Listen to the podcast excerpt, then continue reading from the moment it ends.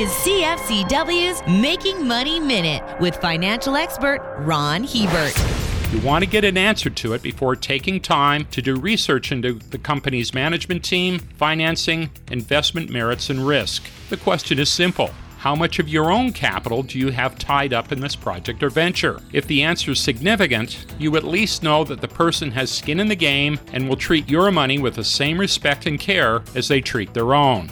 If the answer is little or none, take a pass. If it was really that great an idea, they'd be investing themselves. For more information, listen to our Making Money show hosted by Ron Hebert and Gord Whitehead at letsmakemoney.ca or cfcw.com.